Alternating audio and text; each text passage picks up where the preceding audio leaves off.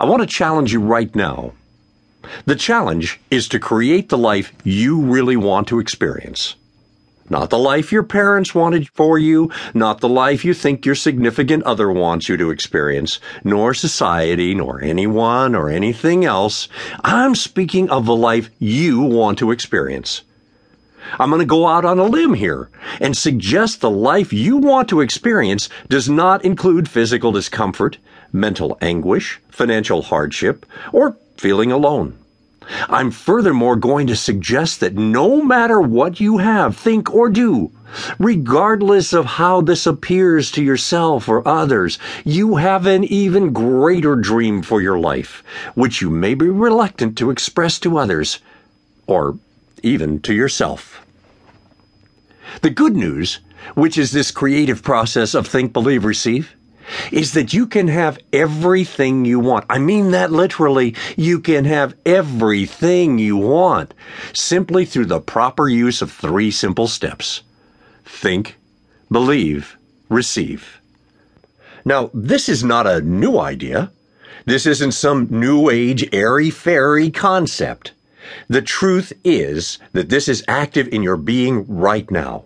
What you are experiencing right now is a result of how you process your thoughts. What you are experiencing right now is a direct reflection of your thoughts. It's that simple.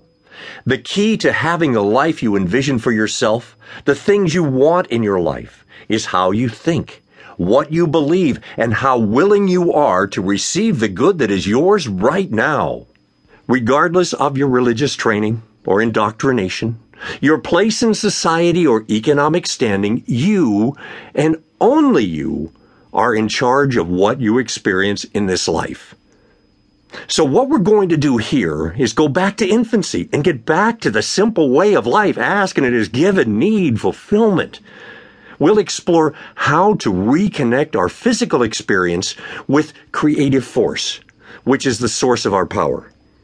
Creative force, you see, is the name we've chosen to use in this book. Now, you may call it God, all there is, Father, Mother, God, first cause, the universe, even Chuck, if you wish. It does not care about names and words. You see, it only loves. Step one is to accept yourself as a creative powerhouse. Then think, believe, receive. Now, I'd like to give you an affirmation to consider at this point. Listen to this, repeat it, or just let it wash over you. I open myself to possibility, knowing I do so of my own free will and with the power of the universe to support me.